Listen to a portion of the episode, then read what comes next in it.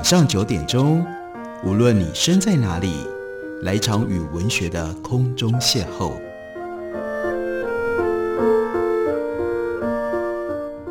杨照谈书，邀您一同遨游文学世界，认识古今中外的经典之作。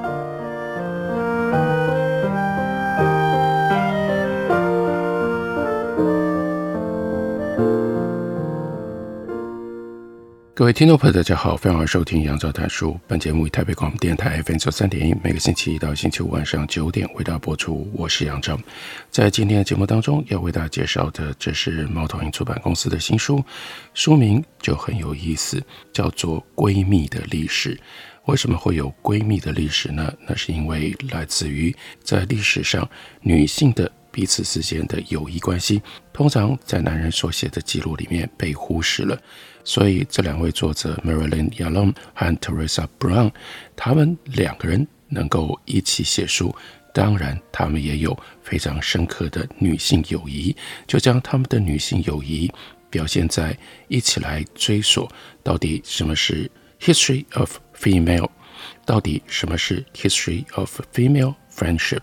女性友谊之间的历史应该要如何来予以了解。在这本书的序言里面 Marilyn Yalom 她就讲到了起源渊源。她说这本书的诞生是因为一位好友往生，她的好友 Diane Middlebrook 是在二零零七年过世。她说我失去了一位好姐妹，她也是我三十年的同事、闺蜜还有共笔作者。在她走后几个月，我才痛苦地了解到她的友谊是如此的珍贵与不可取代。Diane 的其他朋友也分享了同样的不舍心情，看到 Diane 决心对抗肿瘤，但最后遭到病魔吞噬，也看见了 Diane 从写作当中获得养分，直到最后躺下的那一刻。这个时候亚龙他的心情是，我想只有撰写一本有关女性友谊的书才是纪念他最好的方式。从美国人的角度，亚龙就说，我们美国人将女人选择朋友以及随意花时间和朋友相处视为理所当然，我们开心地认为这样的事情再自然不过了。然而在今天世界很多地方，女孩女人必须要取得父亲、母亲、丈夫、兄弟或者是姐妹的许可，才能够和他们的朋友见上一面，如果获准的话。而即使在美国，友谊也经常受到家长或者是配偶的管控，父母当然会试图将他们孩子引导到其他他们认为更适合的朋友身上。婚姻经常意味着新婚妻子就不能够再像婚前一样有这么多的时间陪伴她的单身姐妹们。即便是在今天的美国，女人选择朋友和花时间和朋友相处的自由，就受到了家庭、经济、文化考量等等的限制。友谊议题不如爱情议题来得绚烂迷人，爱情议题一直霸占着生活跟文学舞台的中央位置，更不要提浩瀚的出版界。他就提到了他自己写过的一本书，叫做 How the French Invented Love，法式爱情，这大家也可以找得到繁体的中文版。他说，我也曾经不假思索，在以爱为名的广大书海当中注入我的爱河之水。那在这种状况底下，他就认为他需要换另外一个方向，把他的精神精力投注在去研究女性友谊的历史。他告诉我们说，男人跟女人谁的朋友比较多呢？这个答案在美国现在只有可能大家会认为女人的朋友比较多。有点常识的人都知道，女人基本上比男人更喜欢社交。所以这本翻译叫做《闺蜜的历史》的中文书，它的英文原来的书名就叫做 The Social Sex， 也就表示是比较会社交的性别。女性心胸更开放，更有同理心，更有教养，配合度更高，也更为友善。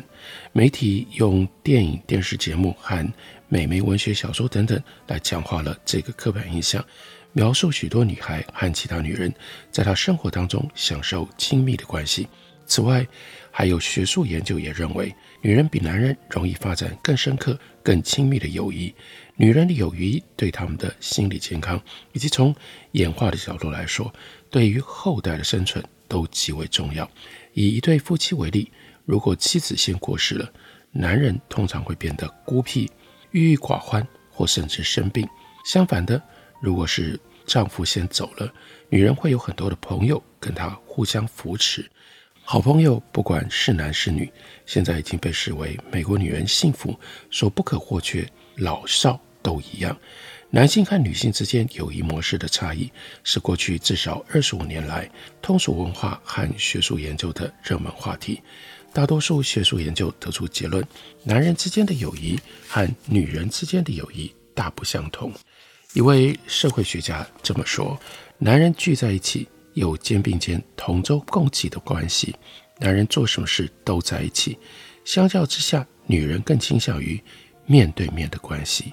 许多女人向闺中密友透露心事，许多男人则纯粹喜欢混在一起。不过互相较劲的结果经常使得男性的友谊变色，让男人不愿意对哥们揭露自己脆弱和痛苦的那一面。因此男人的亲密谈论反而通常只保留给他们的女友、妻子或者是红粉知己，仍然是对女人，让男人投射出一个独立自主的公共形象，那就是我们一般认定的男性本质。反过来说，没有姐妹套的女人，不论她有多么样的成功，通常会被视为缺乏女人应该要有的感性情怀。少女十五二十时常会被认为相当需要和他们的好友互诉衷情，即使是结了婚、有了婚姻、身为少妇，他们虽然在结婚初期以家庭为重，和好姐妹的相聚时间变少，但渐渐的，有需要的时候，他们仍然会寻访过去的朋友。在职场上有需要，他们也会去找女同事，还有女性的前辈。有小孩之后，他们会跟其他的女人大聊妈妈经。步入到了更年期或者是离婚的时候，他们互相倾诉令人烦忧的女人秘密。如果不幸有了什么样严重的疾病，例如说癌症，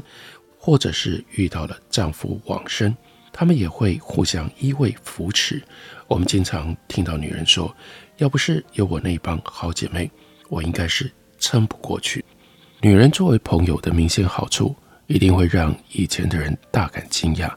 因为西方历史最初两千年，从西元前六百年到西元后一千六百年，几乎所有提到友谊的文献都和男人有关。当然这些文献几乎全都是由男人为其他男性所写的，不过聚焦男人的友谊不只是将作者跟读者的身份以性别划分而已。男性作者赞颂友谊是男人的志业，这不仅仅是为了个人的快乐，也是为了和哥们拉近距离，以及或者是为了要在军中和弟兄们团结一心。一位古希腊哲学家歌颂友谊是人类情感依附的最高形式，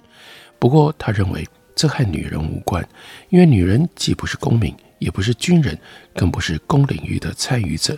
女人被隔离在家的结果，也许自己会有更多的朋友，但问题是那对整体利益有什么贡献呢？此外，古希腊罗马之后有相当长一段时间根本认为女人不配最高层次的友谊。这个看法很负面，认为和男人相比，女人是恶名昭彰的弱者，明争暗斗、争风吃醋、不够忠贞坚定等等，这些标签在之后的好几个世纪都被贴在女人的身上。甚至到了十九世纪中叶，英国周报 Saturday Review 还提出这样的问题，女人是否甚至能够成为女人的朋友呢？著作丰富的美国加州作者 Atherton， 他在一九零二年的时候评论说，两个男人的完美友谊是凡夫俗子能够达到最深最高贵的情操，女人一辈子也到不了那样的一个境界。纳尼亚的作者 C S. Lewis， 他在一九六零年他也写着，女人出现在男人圈子里，使得现代的友谊遭到了贬低。这类女人应该让他们永远吱吱喳喳个不停，不应该让他们污染男性们心灵高尚的交流。即使到了今天，电影跟电视节目强调阴险恶毒的少女组成的卑劣小圈子，以及年轻女人为爱争风吃醋，这些都是延续传统对于女性的刻板印象，长期以来减损女人作为朋友的价值。有许多证据提到，在古希腊罗马公民阶级的男性之间，中古时期的神职人员当中，十字军战士以及文艺复兴时期人文主义者之间的友谊，虽然受到时间、空间、语言、文化等因素阻隔，但他们用书信、论文、回忆录、故事等各类的形式，大量书写有关男性友谊的美好。举例说，激动人心的法兰西史诗《罗兰之歌》，这个是大概西元一一零零年前后所成书的，描写罗兰和 Olivia 在战场上的英勇事迹。故事遵循的文学传统可以追溯到两千年前，古希腊诗人荷马最有名的史诗《伊利亚德》当中阿基里斯的友谊关系，甚至追溯到更早巴比伦帝国时期 Gilgamesh 史诗里面所写的故事。相较之下，除了极少数的例子，女性的友谊往往不是古典或中古世纪文学的主题，而且这类的例子通常是围绕着男女恋情，由一个女人来扮演另外一个女人的知己。所以在过去的记录当中，男人的友谊特别的被凸显，相对的，女人的友谊在历史当中一直处于阴暗之处，因此 Marilyn Yalom 和 Teresa Brown 他们才要特别一起来合写这样一本书，两个女人的友谊，来揭露在历史上女人的友谊究竟是怎么一回事。我们休息一会儿，等我回来继续聊。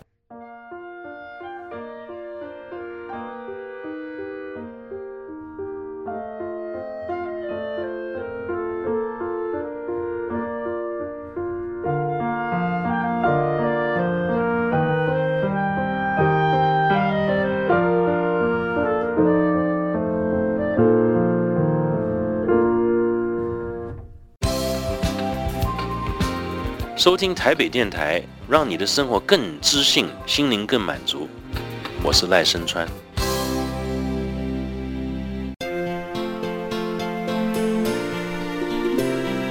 这个城市多么美，阳光、空气、山和水，听见台北的声音，充满幸福的滋味。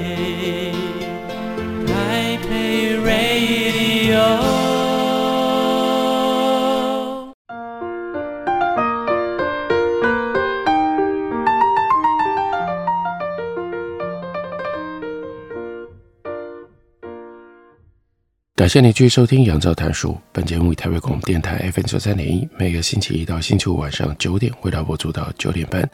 今天为大家介绍的这本书是猫头鹰出版公司的新版新书，书名叫做《闺蜜的历史》，女性的友谊在历史上到底我们可以找到一些什么样的痕迹，又呈现了一些什么样的特色吗？两位作者亚龙和 Brown 他们把历史推源到圣经，在希伯来圣经和新约当中，多数的友谊故事都是以男性为中心，但我们经常可以发现潜藏在叙事当中的女性身影。当男人垄断写作，并且对藏身在他们之中的女人的所作所为不是很感兴趣的时候，相当令人惊讶的是，我们还会有女人成为朋友的记录存在。虽然受瞩目的男性友谊故事对我们也更为熟悉，不过一些女性情谊的描绘可以增补我们对圣经人物之间友谊的了解。圣经约伯记当中，主人公约伯是一位受到祝福的男人，他一直过着正直的生活。不过上帝受到撒旦的唆使，决定剥夺约伯他的一切，并且杀害了他的儿子。这样还不够，上帝甚至用滚烫的热水从头淋到脚来折磨约伯。为什么上帝会这么做？近三千年来一直让读者感到百思不解。当约伯坐在地上捶胸顿足哀叹自己的悲惨命运的时候，三个男性的友人前来安慰他，并为他分愁解忧。这三个朋友和约伯席地而坐七天七夜，一整个礼拜没有人说半句话。最后约伯用一句有名的自哀自怜的责骂来打破了沉默，诅咒他自己出生的那一天。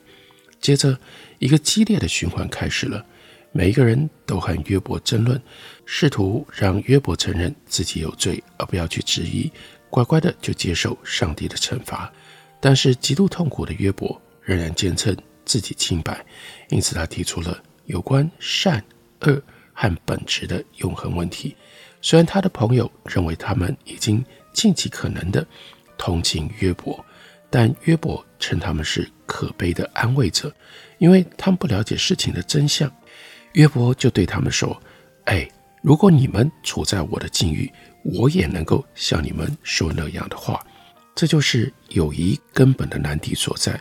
约伯经历了，每个时代身为朋友的人也都有这种共同的感觉吧。我们真的可以设身处地为他人着想吗？我们真的可以共有另外一个人的灵魂吗？当我们的朋友感觉到极度痛苦沮丧，想要自杀的时候，我们应该怎么做？约伯说他不愿意批评他的朋友，他不愿意堆起言论攻击你们，又能够向你们摇头，但我必用口兼顾你们，用嘴解消你们的忧愁。当你忧伤的时候，你需要的是身边有一个善解人意的人，可以握握你的手，对你感同身受，而不是批评或者是埋怨。最后上帝本尊从一阵旋风当中出现，约伯坦诚他欠缺领悟力，并承认上帝评判的权威。他的朋友在约伯的心情起伏上扮演了相当重要的角色，不过也只能够附和他的抗议。他的朋友们都见证了约伯命运的翻转，上帝最后恢复他过去美满幸福的状态。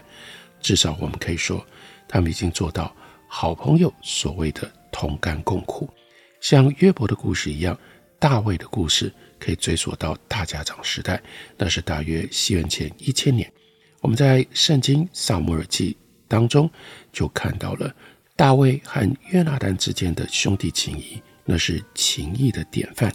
约拿单的心和大卫的心深相契合，这句话出现在撒母耳记上。当约拿单的父亲扫罗王命令臣仆杀死大卫，约拿单挺身而出为大卫说情，让他免于一死。扫罗王希望杀死大卫，因为注定成为以色列王的是大卫，而不是他自己的儿子约拿单。但是约拿单只在乎他朋友的死活，所以他告诉大卫，我们两个人曾指着耶和华的名起誓说，愿耶和华在你我中间，并你我后裔中间为证，直到永远。如今你平平安安去吧。因此约拿单和大卫之间就建立起兄弟一般的情谊，而这份情谊延续到他们的子子孙孙。可以和大卫以及约拿单相提并论的柏拉图式灵魂伴侣的女人，在希伯来语的圣经当中遍寻不着，我们只能够找到最接近的两个女人，路德跟她的婆婆拿尔米。当路德守寡的时候，她没有回到自己的摩押族，而是选择随侍拿尔米，说出至今仍然受人称颂的话，说你往哪里去，我也往那里去，你在哪里住宿，我也在那里住宿，你的名就是我的名，你的神就是我的神。虽然这两个女人被描述为能够相依为命，但她们的关系是因为有一个男人的连结才变得可能。在这个故事里，那就是拿尔米的儿子，也就是路德的丈夫。但是不论让他做出那个选择的动机是什么，路德对拿尔米可说是真心真意，他将自己的命运寄托在另一个女人身上，这样的情谊关系有如夫妻一般。因此当我们听到刚刚讲的那一段话，你往哪里去，我也往哪里去，你在哪里住宿，我也在哪里住宿，你的名就是我的名，你的神就是我的神，这句话成为某一些伴侣，不管是异性或是同性，在婚礼上的誓言。当然我们就不会觉得惊讶意外了。在希伯来圣经和其他的内容，丈夫经常是女人之间摩擦而不是形成亲密关系的来源，例如亚伯拉罕的妻子萨拉和他的女仆夏甲的故事。因为萨拉没有生育，她请求亚伯拉罕透过夏甲的身体帮她生了一个孩子，这可是距二十世纪科技昌明很久以前所发生的事。希伯来人拥有他们自己的代理孕母，夏甲生出了伊什玛利，但萨拉心生嫉妒，就将夏甲赶出门。后来上帝介入，萨拉果然怀了一个儿子以撒，但两个妈妈之间的明争暗斗仍然没完没了。接着换以撒和以实玛利两个儿子争斗，他们各自建立了不同的民族。以撒传承亚伯拉罕的希伯来世系，以实玛利则被视为是阿拉伯民族的传奇创始人。塞拉和夏甲符合女人为了争夺男人宠爱的刻板叙述，和现代人没有什么两样。利亚跟拉结之间也有相同的争斗，这两个姐妹是雅各的妻妾，雅各花费七年的功夫想要娶拉结，但是却被骗娶到了姐姐利亚，然后他又不得不再努力工作七年才娶到他最初想要的女人。历经十四年的辛苦工作之后，雅各娶了两个妻子过门，但利亚跟拉结却因为各种理由相互争风吃醋。利亚嫉妒拉结，因为雅各比较爱拉结；拉结嫉妒利亚，这是因为利亚生了几个孩子，拉结自己没有生。因此这两个女人展开了一场生孩子大赛，拉结透过四女生儿子，后来则靠自己也生了一个。利亚心有不甘，于是生了更多的儿子，当她不能再生的时候，她又招来了侍女继续帮雅各生。总的来说，雅各成为一个小部落的父亲，报告啊，好几个儿子跟一个女儿底拿。不过圣经作者并未将女人描绘成姐妹或者是朋友，在生育和养育上彼此互相帮忙，反而是选择将她们描述成为了争夺丈夫的宠爱和生育彼此相互较劲的女人。这一切在历史上都是确有其事吗？希伯来圣经是在部落或种族传承的情境下来叙述生育故事，延续希伯来人的想法也相当重要。如果妻子没生，只要妻子首肯或甚至是催促，则丈夫透过妻子的侍女生育后代，不能说有什么不对。但是让我们来看看新约圣经，个人的行为和互动开始变得比部族的考量要来得更为重要。因此我们就可以发现，新约圣经当中非家族成员还有不同部族成员之间的关系比希伯来语圣经要来得更多。新约圣经对耶稣还有十二使徒的描绘，是我们现在所认识的所知道的兄弟情谊的基本原型。不过在新约圣经当中，有一个故事是真实的聚焦在女性友谊上，这就是圣母访亲的美好故事。那个时候年轻刚怀孕的玛利亚想要探访她的亲戚 Elizabeth， 而 Elizabeth 经过了一段长时间没有生育之后，终于怀了自己的孩子。说到怀孕，应该就没有人能够否认女人才是主角吧。在几段简单但晦涩难懂的圣经章节里提到，这两个即将成为施浸者约翰和耶稣母亲的女人他们的会面。圣经作者忠于他的剧本，并且强化天主童真之母受孕的这种奇想。伊丽莎白高龄怀孕相当不寻常，宣布告示的大天使 Gabriel 就告诉玛利亚一个证据，上帝无所不能，因此不但可以让玛利亚怀孕，还可以让她保持童贞。玛利亚去探访伊丽莎白，玛利亚的家人对此应该会感到高兴，因为他们发现这个已经有婚姻的童贞女怀孕了。拿撒勒人约瑟有权利拒绝玛利亚，并且公开羞辱她的家人，但是不论是什么原因，约瑟后来选择接受。当玛利亚怀孕的时候，他急忙造访犹大的山城，也就是伊丽莎白和她的丈夫撒切利亚所居住的地方。当玛利亚抵达的时候，丽莎白一听到玛利亚问安所怀的婴儿就在她的腹里跳动，这个动作被解释为当时还在子宫内的施洗者约翰面对耶稣的圣台的时候感觉到快乐。伊丽莎白和玛利亚对于两个女人分享怀孕时的不舒服和恐惧没有说什么，一个已经怀孕六个月，一个可能正在经历孕妇晨吐，这在怀孕初期相当常见。路加告诉我们，玛利亚跟伊丽莎白共处了三个月，和伊丽莎白分娩的时间一致。这个重要的故事实际细节少之又少，不过我们仍然可以清楚地体会，这两个女人明显需要帮助。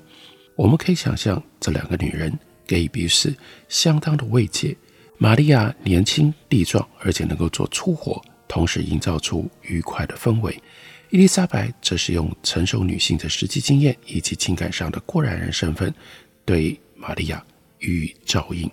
这应该就是从圣经上能够找到的最早女性友谊其中的一段记录。亚龙和 Brown 他们两个人就将分散在西方的各种不同史料上的关于女性友谊的资料予以进行全面的整理，而且成了《闺蜜的历史》这本书。感谢您的收听，我们明天同时间再会。